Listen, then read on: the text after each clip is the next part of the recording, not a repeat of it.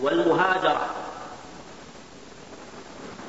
إلا أمورا إلا في أشياء استثنيت في بقائه في بلاد الشرك. وهذه لها بحثها الخاص. لكن الكلام في أصل الإيمان بها وأنه هذا من أعظم لوازمها. فأخبر أن هذا هو تفسيرها أو أن هذا من تفسير هذه الكلمة. ولهذا ذكر في هذا الباب شيئا يدل لما آه، أشرنا إليه. باب تفسير التوحيد وشهادة أن لا إله إلا الله. التوحيد هو شهادة أن لا إله إلا الله. والعطف هنا عطف المترادفين من باب عطف المترادفين لأن التوحيد هو هو شهادة أن لا إله إلا الله. والمترادفان هما ما اختلفا لفظا واتفقا معنى. أو من باب عطف الدال على المدلول. لأن الدال هو لا إله إلا الله والمدلول هو التوحيد. ولهذا تجد في كثير من الأحاديث أن يدعو ذكر لا إله إلا الله ويأتي في بعضها أن يوحد الله كما في حديث ابن عباس جاء ما كان لا إله إلا الله ذكر التوحيد. وفي حديث أبي طارق عن أبيه الذي هنا من قال لا إله إلا الله وكفر بما يعبد بما يعبد من دون الله حرم دمه وماله وحسابه الله. في لفظ من وحد الله بدل من قال لا إله إلا الله. هذا هذا في الأحاديث إن كان من قول النبي عليه الصلاة والسلام فهو ظاهر الحجة والدلالة. وإن كان من تصرف الرواة فإن ذكر أهل العلم له في كتبهم وروا وروايته لهم وروايتهم لهذه الألفاظ في الكتب وإجماعهم على صحة هذه الألفاظ وأن وأن بعضها يفسر بعض وأن بعضها آه، يوضح بعض إجماع منهم على أن هاتين الكلمتين مترادفتان. فإذا هذا هو المعنى الذي قصده المصنف فيما يظهر. يرحمه الله تعالى. ثم ذكر قوله تعالى أولئك الذين يدعون يبتغون إلى ربهم الوسيلة أيهم أقرب ويرجون رحمته ويخافون عذابه. قبله قول قوله تعالى قل ادعوا الذين زعمتم من دونه فلا يملكون كشف الضر عنكم ولا تحويلا. أولئك الذين يدعون يبتغون إلى ربهم الوسيلة أيهم أقرب ويرجون رحمته ويخافون عذابه. هذه الآية لها سبب نزول. ثبت في صحيح البخاري من حديث عبد الله بن مسعود أنه قال كان أناس من الإنس من مشرك العرب وغيرهم يعبدون أناسا من الجن فأسلم الجن وبقي الإنس على عبادة الجن. فأنزل الله تعالى أولئك الذين يدعون الآية. فأخبر أن هؤلاء الإنس يعبدون هؤلاء الجن ويشركونهم مع الله وكانوا يستعيذون بهم إذا نزلوا في الأودية. فأسلم قوم من الجن ممن يعبدهم الإنس. وهؤلاء الإنس لم يشعروا بإسلامهم وأخبر الله سبحانه وتعالى أن هؤلاء الجن الذين تدعونهم يرجون أولئك يبتغون إلى ربهم الوسيلة. ووجه الدلالة أو أو تعلق أو لعل تعلقها بترجمة على الوجه الذي ذكرناه من جهة أن الجن لما آمنوا وأسلموا وأخبر الله عنهم أنهم يتقربون إليه بالوسيلة وهي ما يقربهم إلى الله ويرجون رحمته ويخافون عذابه فإنهم فإنه من لازم توحيدهم وإيمانهم أن يتبرؤوا من هؤلاء الإنس الذين هم على الشرك وعلى الضلالة وأنهم يتبرؤون من طريقتهم وما هم عليه ولكن هؤلاء في عمايتهم. هذا هو وجه وقد يكون أن تحمل الترجمة آه، أو أن تكون الترجمة مشابهة لما سبقها فعلى هذا يكون من باب بيان حقيقة هذه الكلمة. وأن سبحانه وتعالى وأن الجن أسلموا وآمنوا وعبدوا الله سبحانه وتعالى وأن إشراك الإنس للجن في عبادتهم الله سبحانه وتعالى أبطل عبادتهم وجعل لا تنفعهم مع أن الجن يعبدون الله سبحانه وتعالى. فكيف إذا كان الجن وهم يعبدون الله؟ هؤلاء الجن الذين أسلموا ويعبدون الله لا يملكون كشف الضر ولا تحويله ولهم منزلة بإيمانهم فكيف بغيرهم ممن يعبد وهو من الكفار والضلال أو إن كان شجرا أو حجرا مما يملك نفسه أي نفع ولا أي ضر؟ ولا أي ضر فلا شك أنه أولى أن آه، لا آه، يعبد وألا يصرف إليه شيء من العبادة. ولهذا قال قل ادعوا الذين زعمتم من دونه فلا يملكون كشف الضر يعني لا يملكون كشف الضر بالكلية ولا تحويل يعني ولا تحويله من حال إلى حال يعني إما تخفيف إما تخفيف الضر من آه، تخفيفه في صفته أو تحويله من مرض إلى مرض إلى مرض خف منه وهم لا يملكون كشفه بالكلية ولا تحويله بمعنى تخفيفه آه، إلى حال أخف أو مصيبة أخف. أولئك الذين يدعون يبتغون إلى ربهم الوسيلة يبتغون يعني يطلبون إلى ربهم الوسيلة. الوسيلة معناها القرب إلى الله سبحانه وتعالى بالتوحيد وأعظم الوسائل هو التوحيد. فهو فالوسيلة هي كل ما يقرب إلى الله سبحانه وتعالى من الطاعات التي أمر بها سبحانه وتعالى. هذه كلها تسمى وسيلة. بخلاف الوسيلة التي أمرنا أن نسألها للنبي عليه الصلاة والسلام فهي منزلة للجنة لا تنبغي إلا له عليه الصلاة والسلام. فالوسيلة على هذا وسيلتان. ما جاء بخصوصه عليه الصلاة والسلام والتي أمرنا أن نسألها له عليه الصلاة والسلام. والوسيلة الأخرى التي هي التقرب إلى الله سبحانه وتعالى بأنواع الطاعات التي أمر بها. يبتغون إلى ربهم الوسيلة. أيهم أقرب؟ كلهم يرجو أن يكون أقرب إلى الله سبحانه وتعالى في تعبده وتقربه بهذه الطاعات التي أمر بها. ويرجون رحمته ويخافون عذابه. ذكر الرحمة ويرجون رحمته ويخافون ذكر الرجاء والخوف. وبين أن التقرب إليه سبحانه وتعالى وذلك بمحبة طاعته لا يستقيم إلا بالرجاء والخوف. فهما جناحان للمسلم. عليه أن يطير بهما وأن يكون متوازنا في رجائه وخوفه يكون راجيا خائفا. فلا يغلب جانب فلا يقنط بتغليب الخوف حتى يكون حتى يكون قانطا.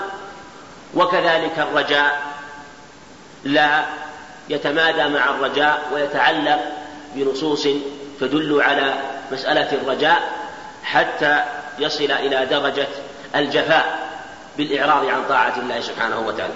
فهما طرفان مذمومان يجب على المسلم أن يحذر من طريقة من سلكها من سلكهما. ولا يرجون رحمته ويخافون عذابه. ثم ذكر رحمه الله تعالى قوله تعالى وإذ قال إبراهيم لأبيه وقومه إنني براء مما تعبدون. إلا الذي فطرني فإنه سيهدين وجه تعلقها على ما ذكرنا أن إبراهيم عليه الصلاة والسلام تبرأ من إبراهيم من, من أبيه وقومه. إنني براء مما تعبدون. فلم يكتفي بالتوحيد بمجرد الكلمة ولا بالنطق بها والإقرار والعمل حتى تبرأ من الشرك وأهله. وذلك بأن يبغضهم وما هم عليه من الكفر والشرك. إنني براء مما تعبدون. هذا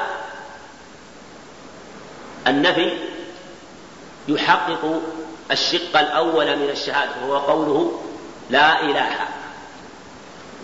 وقوله سبحانه وتعالى في حكاية عن في حكاية عن إبراهيم إلا الذي فطرني تحقيق للشق الثاني من الشهادة وقوله إلا الله.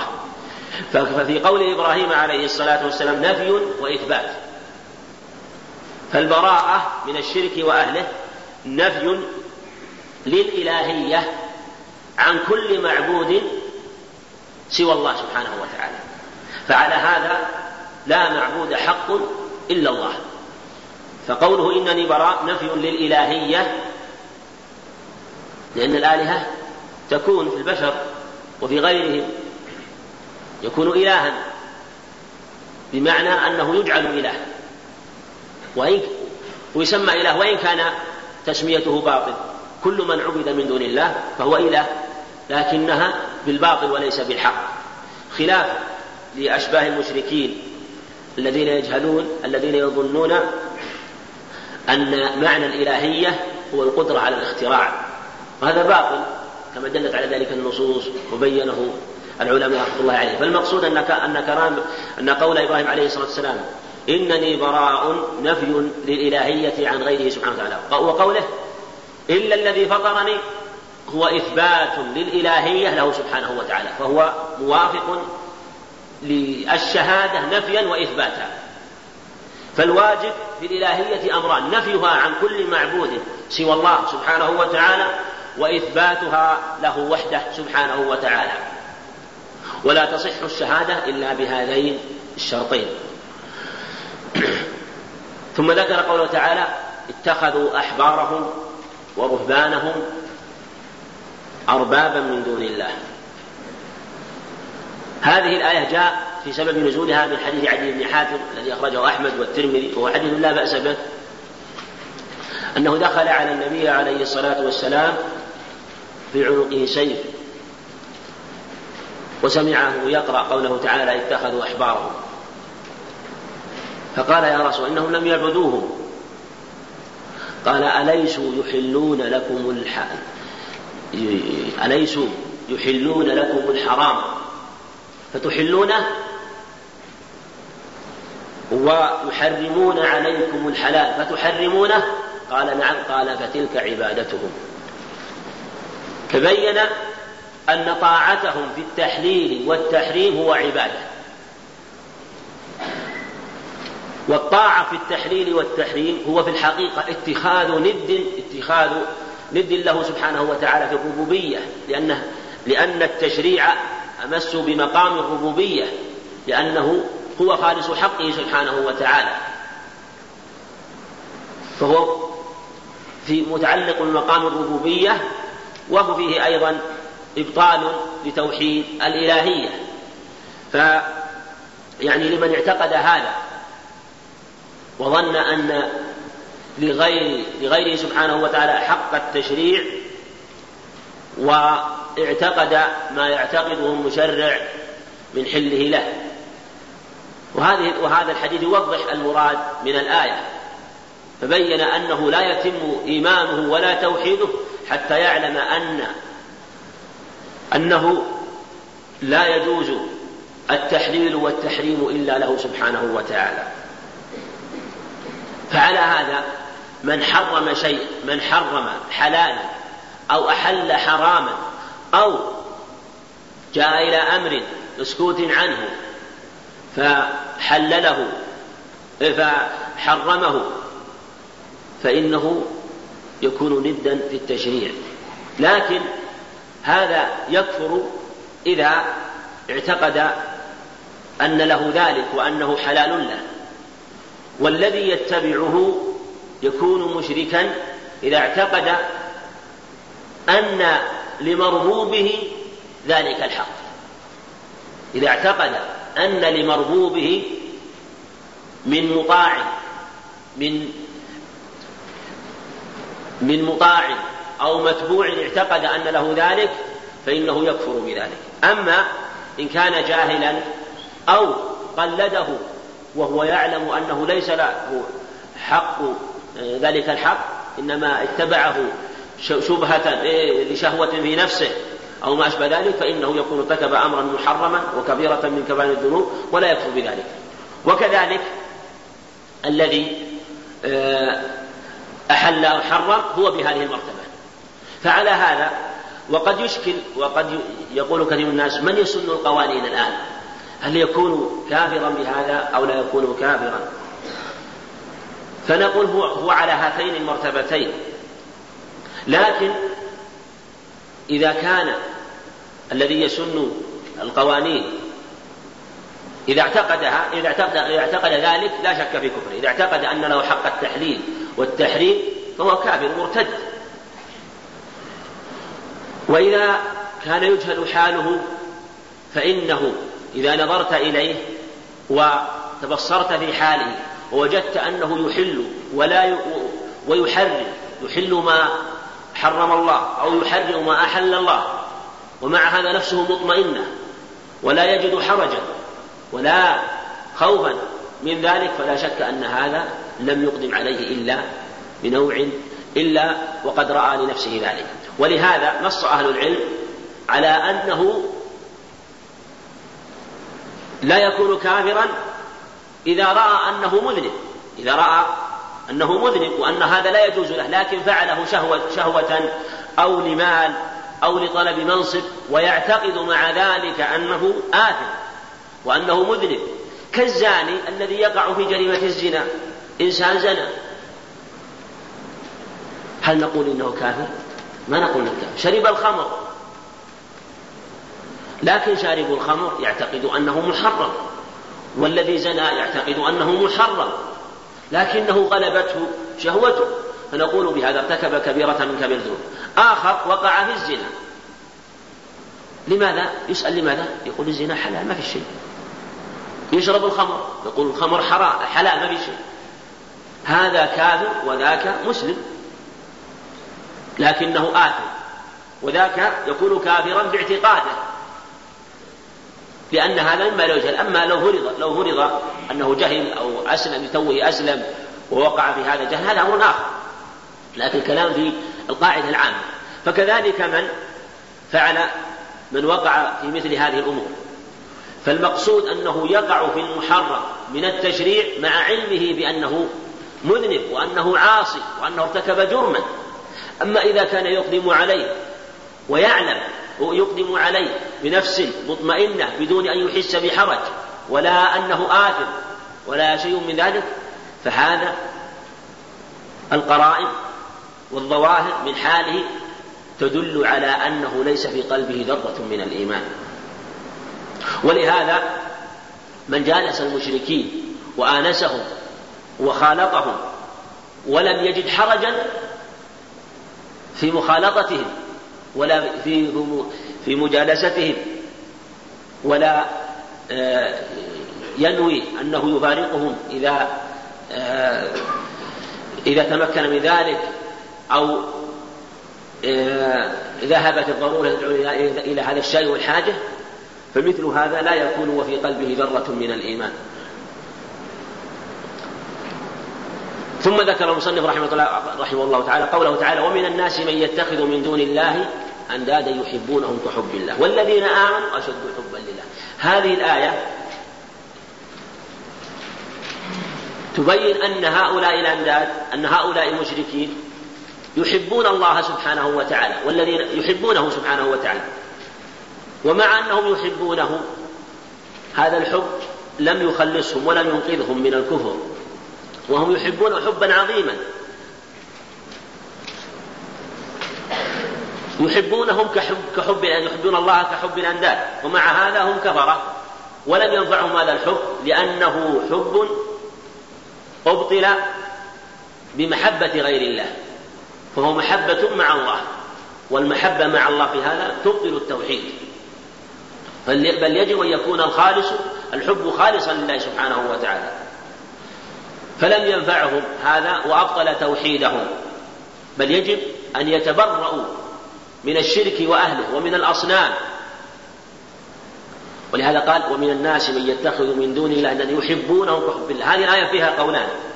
وأصحهما أن معنى قوله تعالى كحب الله يعني أن المشركين يحبون أندادهم كما يحبون الله. قوله كحب الله يعني كحب المشركين لله. لدلالة قوله تعالى والذين كفروا بربهم يعدلون وفي قوله تعالى الله إذ نسويكم برب العالمين فدل أن المشركين يسوون محبة الله بمحبتهم لأنداده فيكون كحب الله يعني كحب المشركين يحبون أندادهم كحبهم لله. والذين آمنوا أشد حبا لله. والصحيح في هذه الآية أن الذين آمنوا أشد حبا لله من حب المشركين لله. لأن محبة المؤمنين محبة خالصة. وإذا أحب المؤمنون أحدا من أهل الإيمان فإنما يحبونه لله.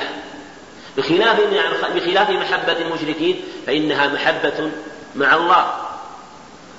ولهذا لما كانت محبة مشوبة مخلوطة كانت ناقصة. فلهذا كانت محبة المؤمنين لله أعظم من محبة المشركين لله لأجل هذا السبب.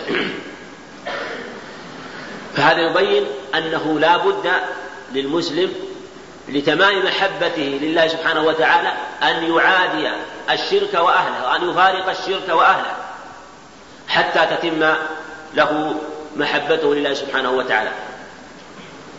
وتكون خالصة وأن يفرغها له سبحانه وتعالى وأن يجعلها متوجهة له سبحانه وتعالى. ثم هذا لو لو نظرت إليه في فروع في فروع الطاعات الأخرى تجد المبتدع الذي يحب الطاعات المبتدعة مما يتقرب به إلى الله سبحانه وتعالى في باب العبادات من الصوم من الصلاة والذكر وما أشبه ذلك. وسائر البدع تجد هذا المبتدع ينقص حبه للطاعات التي هي على الهدي المستقيم والطاعات التي لا خلل فيها والطاعات المأمور بها. لماذا؟ لحبه للبدع. فقلبه مشغول بشيء من الحب للبدع التي صرفت حبه للطاعات الصحيحة فكان حبا ضعيفا. بل قد يكون بل قد يكون هذا في باب الشهوات أيضا. الذي يحب الغناء والزمر ومجالس الباطل ومجالس اللهو محبته للقرآن ضعيفة ومحبته للذكر ضعيف وإن كان يحب القرآن يحب الذكر يحب الصلاة لكن محبته تضعف لما يوجد في قلبه من الشهوات التي أشغلت وأشعلت قلبه حتى صار يحبها ويصرف كثيرا من وقته لها فيأتي إلى الطاعات ثقيلا ويأتي إلى الذكر ضعيفا ويأتي إلى الصلاة كسلانا وهكذا لماذا؟ لما أشغل قلبه من محبته لغير الله سبحانه وتعالى آه، في هذه المعاصي وما أشبهها. ثم ذكر المصنف رحمه الله تعالى قوله وفي الصحيح يعني في صحيح مسلم عن أبي طارق سعد بن مالك بن أشيم الأشجعي عن أبيه طارق بن أشيم أن النبي عليه الصلاة والسلام قال من, من قال لا إله إلا الله. يعني من قالها اعتقادا ونطقا وعملا. ثم لا يكفي ذلك. وكفر بما يعبد من دون الله. هذا شرط عظيم. ولا تصح هذه الكلمة إلا بشقيقتها وهي الكفر بما يعبد من دون الله. وكفر بما يعبد من دون الله. ولهذا في لفظ من وحد الله يبين أن معنى التوحيد هو هو لا هو شهادة أن لا إله يعني وأن محمدا رسول الله. من قال من قال لا إله وكفر بما يعبد من دون الله. لا بد من الكفر.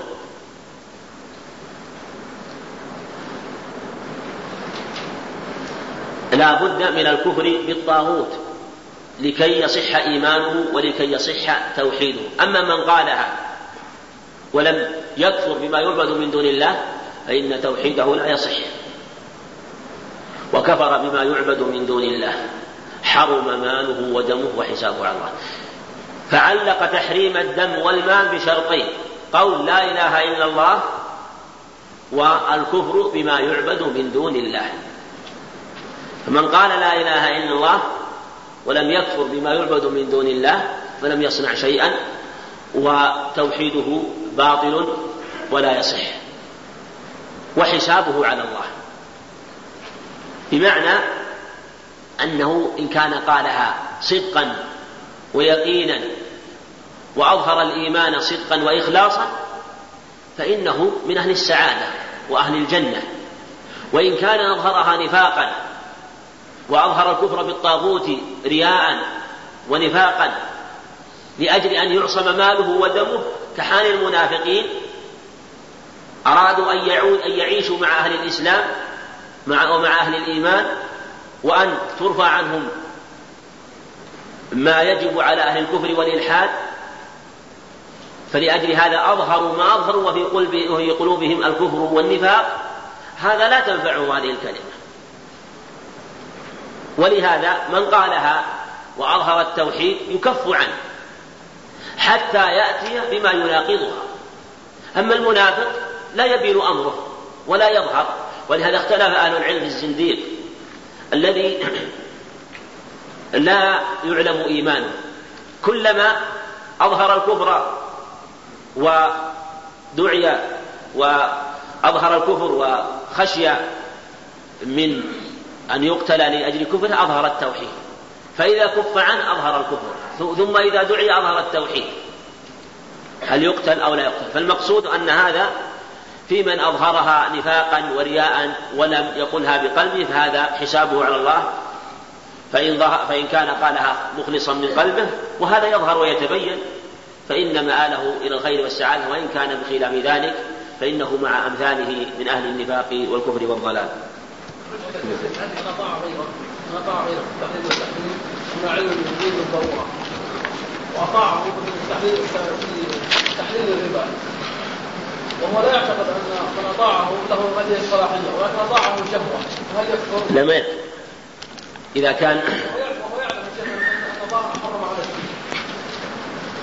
لا يكفر حتى إما أن يعتقد يكفر بأمرين إما أن يعتقد حل الربا أو يعتقد أن لفلان حق التحليل والتحريم. أما إذا كان طاعته له لأجل الشهوة أو ما أشبه ذلك فهذا كما قلنا مثل من أطاع غيره في من من أمره غيره مثلا بشرب الخمر أمر أمر بشرب الخمر. لماذا شربت الخمر؟ قال والله أمرني فلانا. لماذا؟ أطعته. أبدأ أعذارا في هذا. ومعلوم أنه لا طاعة لمخلوق في معصية الله. لكن نستفسر لماذا أطعته. قال والله أطعت لأن أمرني وهذا فلان لا يخالف أمره ولا يجوز مخالفة أمره. هذا يطاع.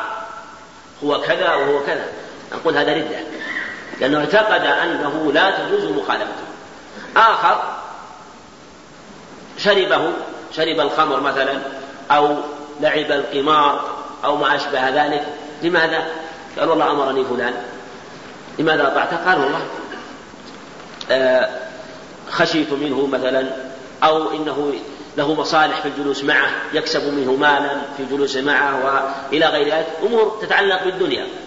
يقول لا ولكن هذا لا يجوز. وأعلم أنه حرام وأنه أن أنه نفس الفعل هذا حرام وأمره لا يجوز. نقول هذا لا شك معصية وذنب عظيم لكن ليس كفر.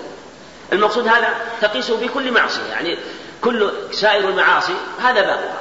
كل المعاصي سواء كان خمر أو زنا أو ما أشبه ذلك آه، من سائر المعاصي. فلا يكفر الإنسان إلا بأمر واضح في إخراجه عن الدين.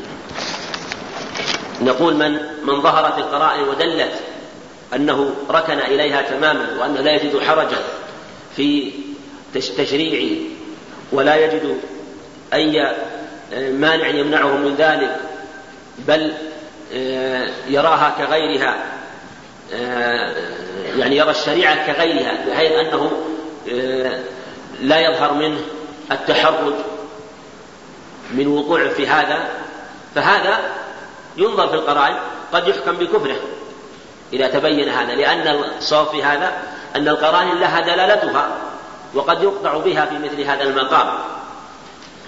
فالمقصود أنه لا فرق بين أن يكون في التشريع كله أو في أشياء الحكم واحد. فإذا ظهر أنه فعل هذا الشيء ويعتقد أنه يجوز أو أنه يجوز أن يحكم بالشريعة ويحكم بغيرها واحد سواء حكم بالقانون أو حكم بالشريعة كله واحد مثلا.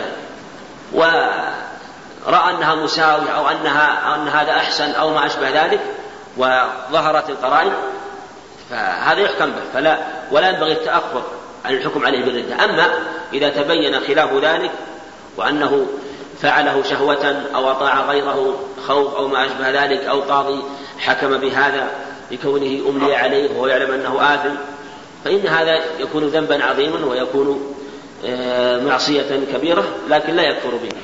باب من الشرك لبس الحلقة والخيط ونحوهما لرفع البلاء أو دفعه لما ذكر رحمه الله التوحيد وبين حقيقته أراد أن يبين ما يناقض هذا التوحيد. وما يبطل أصل هذا التوحيد لأن هذا التوحيد لا يستقيم إلا بالعمل بالأصول المقيمة له واجتناب ما يفسده أو اجتناب الذرائع والوسائل التي قد تكون التي هي قادحة فيه وقد تكون وسيلة إلى إفساده بالكلية. وبمعرفة الشرك صغيره وكبيره يزداد تزداد معرفتك بالتوحيد. إذ الشيء يبين يبينه ضده وبضدها تتبين تتبين الأشياء. فلهذا كان من تمام معرفة التوحيد بيان ما يناقض التوحيد. ثم المصنف رحمه الله تعالى بدأ بما يناقضه من الشرك الأصغر. ثم ذكر شيئا من ذلك حتى ذكر الشرك الأكبر فهو تدرج من الصغير من الشرك الأصغر إلى الشرك الأكبر. ففيه إشارة إلى أنه ينبغي فكأنه رحمه الله أراد أن ينبهك أن تحذر الأصغر لأنه وسيلة إلى الأكبر. فلهذا ذكر وبدأ بالأصغر. باب من الشرك لبس الحلقة والخيط. لبس الحلقة من باب من الشرك يعني من الشرك الأصغر. لبس الحلقة كما في حديث عمران بن حصين رضي الله عنهما. والخيط كما في حديث حذيفة ونحوهما مما هو مماثل لهما وما سيأتي في أبواب هذا الكتاب. لرفع البلاء بعد وقوعه يعني أو دفعه قبل وقوعه. وقول الله تعالى قل أفرأيتم ما تدعون من دون الله؟ إن أرادني الله بضر إن أرادني الله بضر هل هن كاشفات ضره أو أرادني برحمة هل هن ممسكات رحمته؟ قل حسبي الله عليه يتوكل المتوكلون أمر نبيه عليه الصلاة والسلام أن يسأل المشركين وأن يخاطبهم وأن يقرعهم بالحجة. قل أفرأيتم يعني أخبروني ما تدعون من دون الله من الأنداد والأصنام والأوثان. ممن علقتم قلوبكم بها إن أرادني الله بضر. يعني من فقر أو مرض أو ما أشبه ذلك.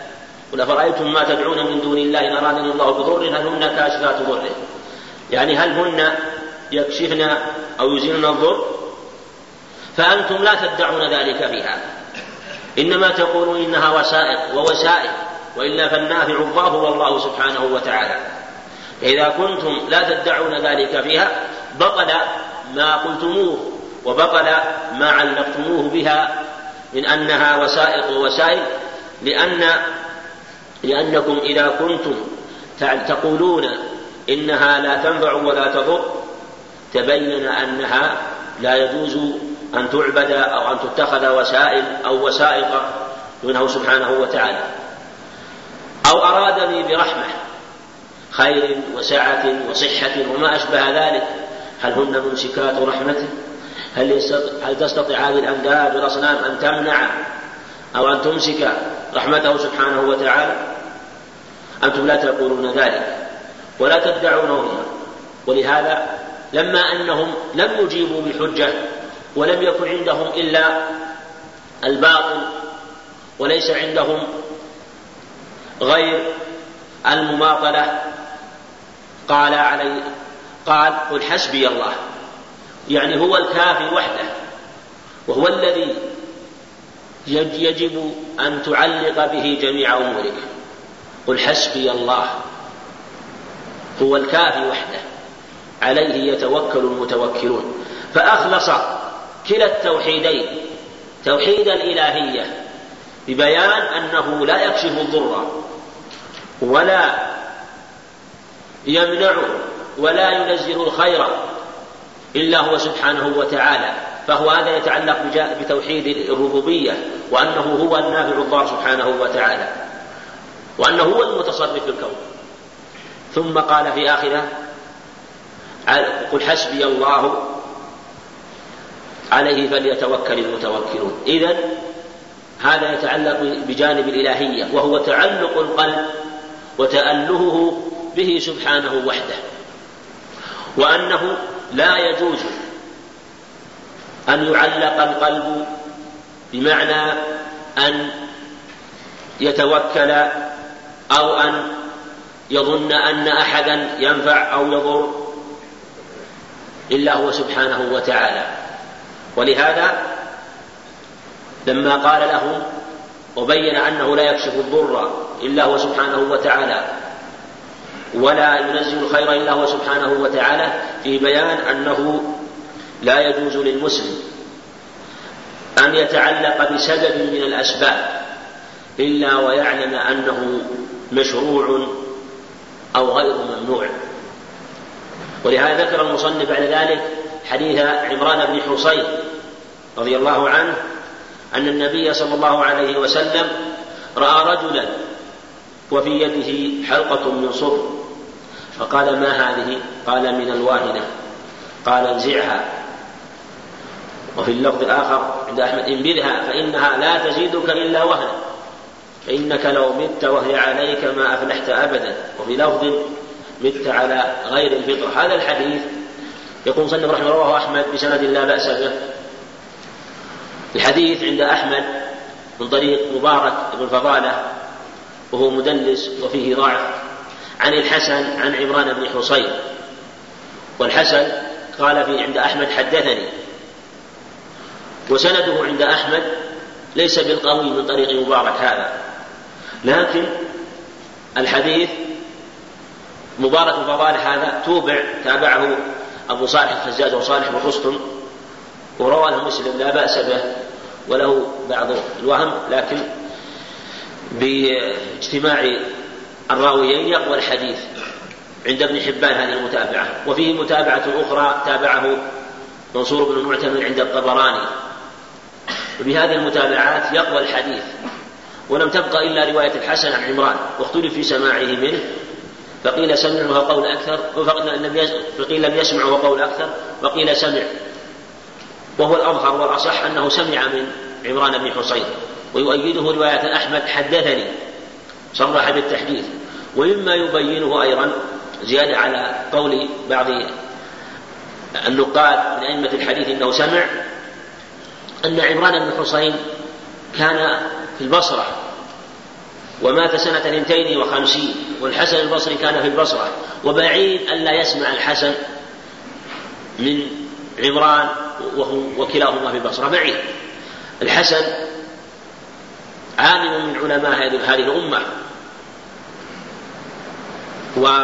وزاهد من الزهاد ومعروف وهو بعلمه وفضله أمره مجتهد. فكيف يكون أحد أصحاب النبي صلى الله عليه وسلم ومن أفاضلهم يكون في البصرة ولا يجتهد في أن يسمع منه؟ لو كان رجل من طلاب العلم ولديه همة متوسطة ولديه في هذا البلد عالم من علمائها لسعى إلى أن يسمع منه إن تيسر له ذلك وأن يأخذ منه فكيف إذا كان مع هذا التابعي الجليل رضي الله رحمه الله ورضي عنه مع الصحابي الجليل رضي الله عنه وعمر الحصين فلا شك أنه يجتهد أن يسمع فالقول بأنه لم يسمع قول بعيد قول بعيد فالأصح والأظهر أنه سمع منه. ثم لو لم ينص أحد من أهل العلم أنه سمع فالأظهر أنه سمع منه ولو لم ينص أحد. لأن القرائن واضحة وظاهرة في سماعه منه كما ذكرنا قبل. فكيف وقد نص جمع من أهل العلم أنه سمع منه فالحديث جيد ولا علة له فيما يظهر والله أعلم ثم شواهده كثيرة لكن الكلام على خصوص هذا السند. عن عمران بن حصين ابن عبيد بن خلف الخزاعي أبو نجيب صحابي جليل أسلم في السنة السابعة للهجرة وأبوه أيضا صحابي وأبوه قدم على النبي عليه الصلاة والسلام في حديث رواه الترمذي وغيره فقال له كم تعبد يا حصين؟ قال سبعة. ستة في الأرض وواحد في السماء. قال فأي فأي فأيها تعد لرغبتك ورهبتك؟ قال الذي في السماء. قال يا حصين أسلم أعلمك كلمتين ينفعك الله بهما. فأسلم حصين ثم قال علمني فقال قل اللهم ألهمني رشدي وأعني من شر نفسي. فهو صحابي وأبوه أيضا صحابي. أن النبي صلى الله عليه وسلم رأى رجلا وفي يده حلقة من صهر فقال ما هذه؟ فيه السؤال عن الداعي إلى عمل هذه الأشياء. والرسول عليه الصلاة والسلام لم يبادر بالإنكار عليه خشية أن يكون اتخذها لأمر من الأمور. فسأله ما السبب؟ حتى يستطيع أن يرتب الحكم على القصد والنية لأن صورة الفعل هذه ليست في حد ذاتها أمرا ممنوعا إلا بالقصد والنية. فقال من الواهنة. لما قال من الواهنة وهي مرض يأخذ في اليد إلى المنكب يصيب الرجال كما قال كثير من الشراح ولا يصيب النساء. علم عليه الصلاة والسلام أنه ظن أنها سبب في دفع هذا المرض إن كان قد أصابه أو منعه في رفعه إن كان قد أصابه أو دفعه إن لم يصبه. فقال انزعها وفي لفظ انبذها يعني اطرحها وأبعدها عنك.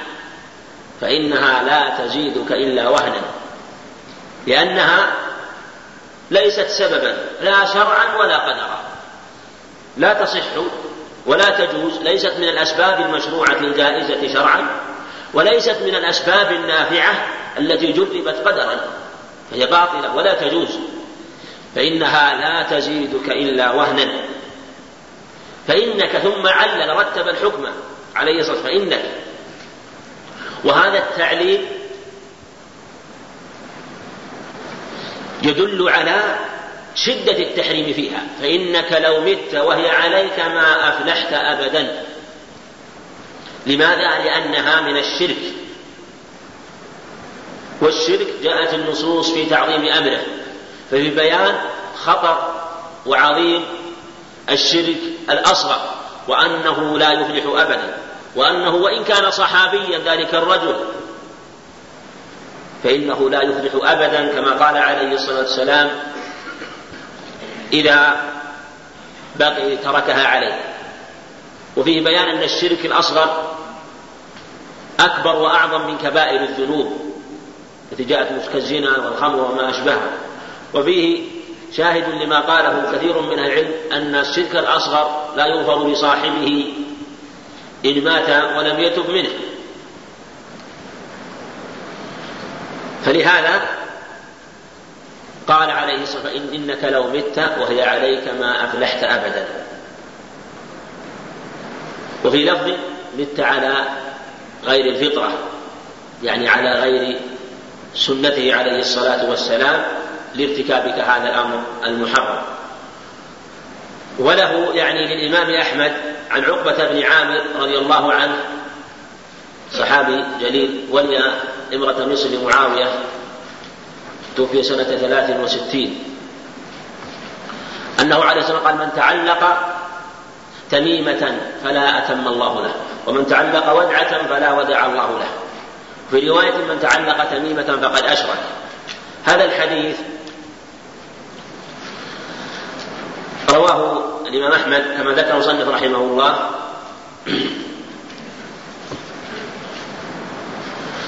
وهذا اللفظ الأول روي من طريق من طريق رجل مجهول الحال أو مستور.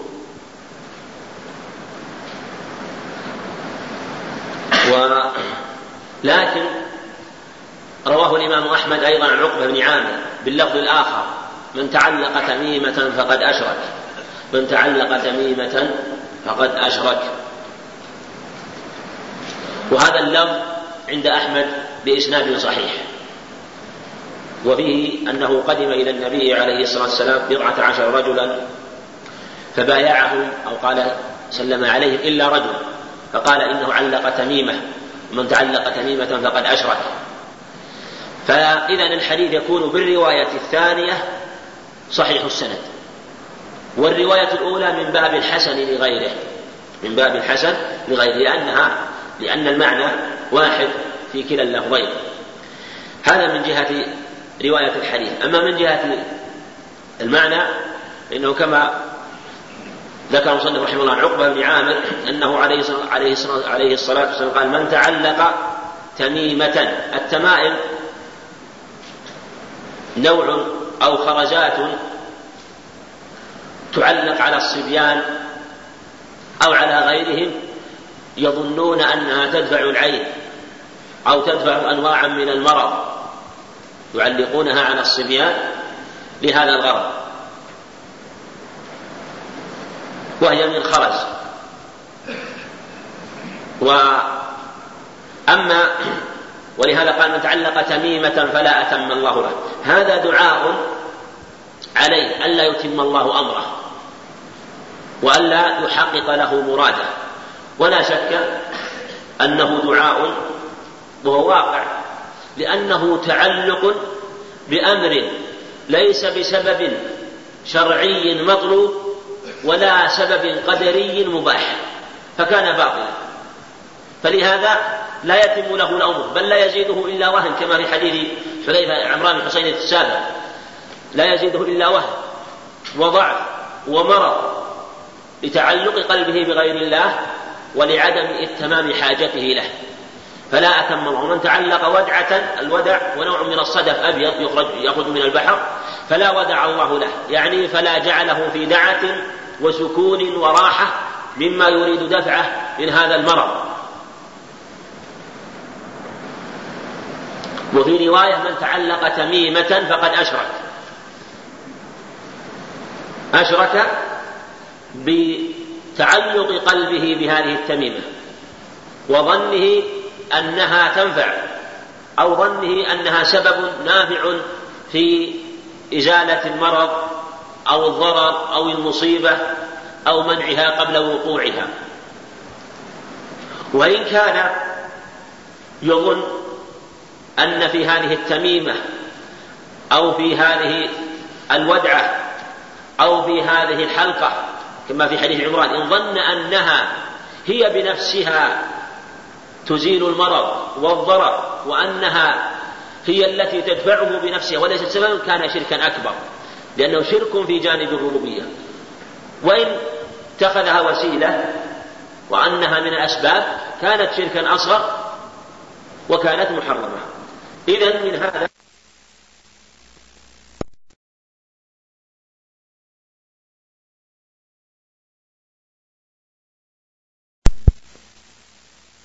إذا من هذا نعلم أن هذه الأشياء التي جاءت في هذه الأخبار تقدح في التوحيد لأنها نوع من الشرك الأصغر ولهذا كانت محرمة. ولهذا لا, لا تجوز. وذلك أنه لا يجوز جعل سبب جعل شيء سبب من الأسباب إلا بدليل شرعي. وهذه الأشياء ليست من هذا بشيء فكانت محرمة. بل إن هذه الأشياء المذكورة ليست من الأسباب الشرعية كما قلنا ولا من الأسباب القدرية. وذلك أن الأسباب لا بد أن يراعى فيها أمور. الأول يجب أن يعلم أن السبب المعين لا يحصل مسببه إلا بوجود أسباب أخرى وانتفاء, وانتفاء موانع. فقد يتخذ الإنسان السبب المشروع. قد يتخذ الإنسان السبب. مثلا كالدعاء يدعو. يدعو ربه سبحانه وتعالى. الدعاء بمفرده سبب لكن لا يتحقق مراده إلا بوجود أسباب أخرى. بوجود أسباب أخرى إما به تتعلق بأن يكون آه، دعاؤه عن خشية وعن ثقة لا يكفي أن يكون دعاء هكذا يحضر قلبه وتكون أسباب أخرى من تحري الأوقات الفاضلة. ثم انتفاء موانع. قد تتحقق الأسباب كلها. تتحقق الأسباب التي يجتهد في تحصيلها في اجتهاد في الاجتهاد في الدعاء. لكن هنالك موانع. إما أن يكون الدعاء محرما بأن يكون دعا على غيره ظلما. أو أن يكون هو قاطع رحم أو ما أشبه ذلك. فلهذا لا يتحقق دعاء إجابة دعائه لعدم توفر الأسباب وانتفاء الموانع. ثم قد تتحقق هذه الأشياء كلها لكن لا يرى أمرا واضحا في إجابة دعائه. وهو في الحقيقة قد حصل له ذلك. ولهذا الداعي على ثلاث خصال إما أن يستجاب له أو أن تدخر دعوته أو أن يصرف عنه من السوء مثلها. يصرف عنه من السوء آه، مثلها مما دعا به. فإذا توجد الأسباب وانتفت الموانع حصل المسبب بإذن الله. إذا هذا يجب أن يعلم في الأسباب. يعني هذا في السبب المباح. الأمر الآخر أنه لا يجوز أن يجعل السبب سببا إلا إذا كان يعلم نفعه أو ثبت نفعه. لا يجوز أن نقول إن هذا سبب يجوز فعله إلا إذا علمنا أنه ثبت نفعه. من جي... ثبت نفعه قدرا. مثل مثلا التداوي سبب من الأسباب.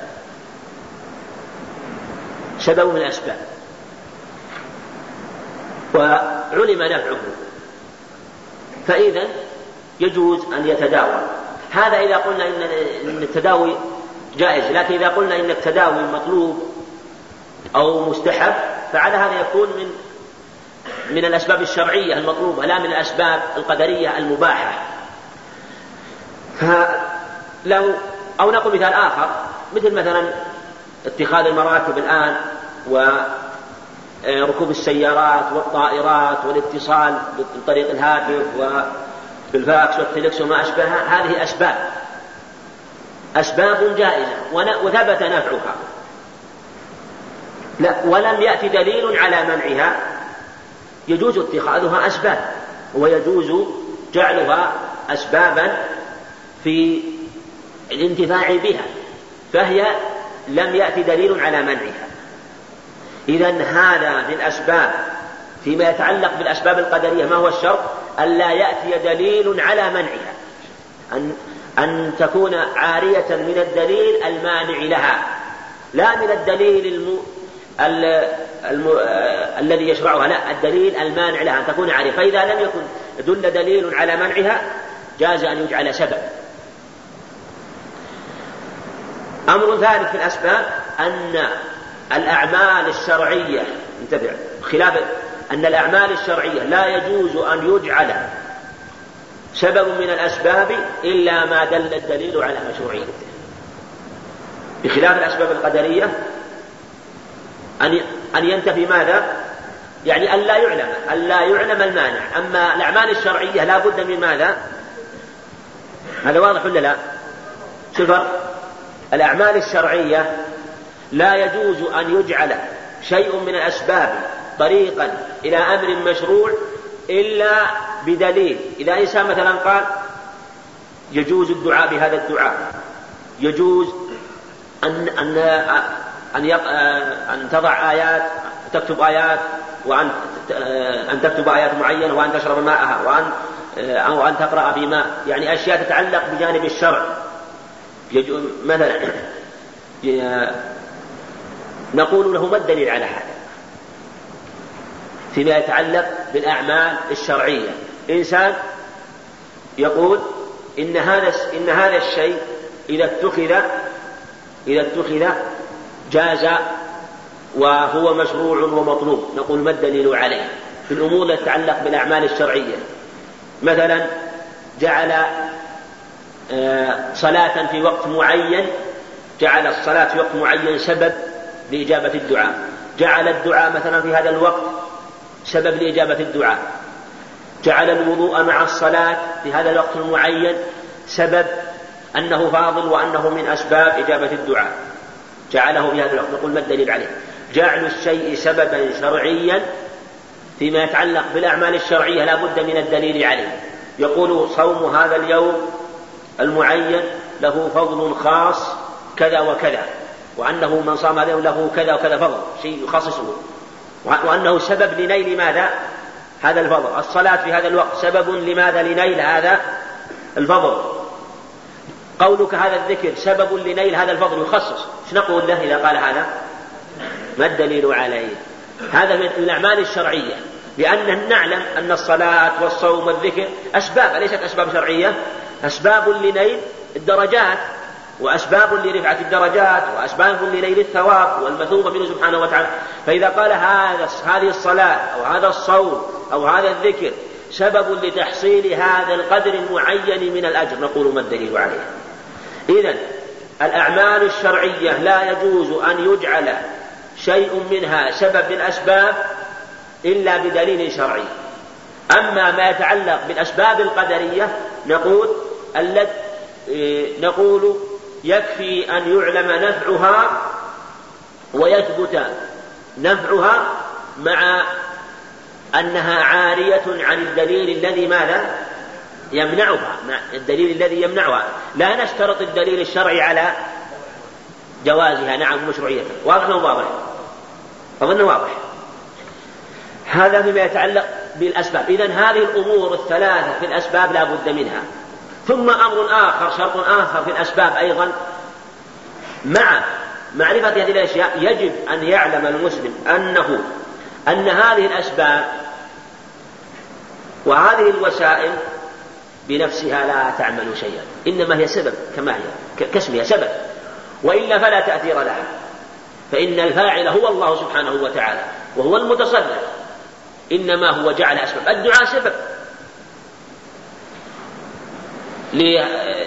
الدعاء سبب الصلاة سبب وهكذا الأسباب المباحة الأخرى آه، مما هو ما جذب نفعه.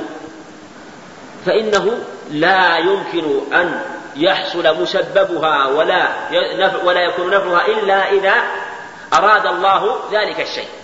وإلا مثلا العلاج المعين سبب للشفاء من هذا المرض. الله سبحانه وتعالى قادر على أن يسلب هذا الدواء هذا النفع. وهو وإن كان سبب. يسلبه سبحانه وتعالى. وهكذا.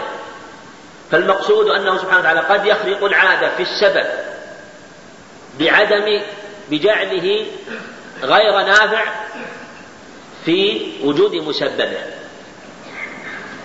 فهذا يجعلك تتعلق به وحده سبحانه وتعالى وتتكل عليه وحده وأن تعلم أن جميع ما تعمله وما جاءت الأدلة بمشروعيته من جهة الأعمال الشرعية أو لم تدل على منعه في الأمور المباحة القدرية فإنها مجرد أسباب والله سبحانه وتعالى قادر على أن يسلبها مسبباتها ولا يكون لها أي نفع إذا أراد الله ذلك سبحانه وتعالى. ثم ذكر المصنف رحمه الله قال ولابن أبي حاتم عن حذيفة رضي الله عنه أنه رأى رجلا وفي يده خيط من الحمى فنزعه ثم قال وما يؤمن أكثرهم بالله إلا وهم مشركون. يعني هذا يشركون؟ كحال الجاهلية يؤمنون بأنه سبحانه وتعالى هو الخالق الرازق المدبر لكن يشركون في عبادته سبحانه وتعالى فلا يوحدونه ولا يتوجهون إليه بالعبادة سبحانه وتعالى. فأنكر حذيفة رضي الله عنه عليه واستدل بهذه الآية وإن كانت الشرك الأكبر استدل بها في جانب الشرك الأصغر في أن الصحابة كانوا يستدلون بما نزل في الشرك الأكبر على الشرك الأصغر. وهذا سبق أيضا آه، أن آه، جاء مثله في باب سبق وفي هذا عظيم أمر الشرك الأصغر وأن ذنبه عظيم. ولهذا أنكر حذيفة رضي الله عنه على هذا الرجل لأنه علم أن هذا الرجل اتخذ هذا الخيط من الحمى يعني للحمى لأجل الحمى. وهذا الأثر رواه ابن أبي حاتم من طريق عاصم الأحول عن عزرة عن حذيفة رضي الله عنه. نعم. من أبي النجود؟ لا ظهر من الأحول. عاصم الأحول. نعم هو ظهر عاصم الأحول. لكن ما أدري عن ثبوت عن حذيفة رضي الله عنه هذا ينظر في عزرة.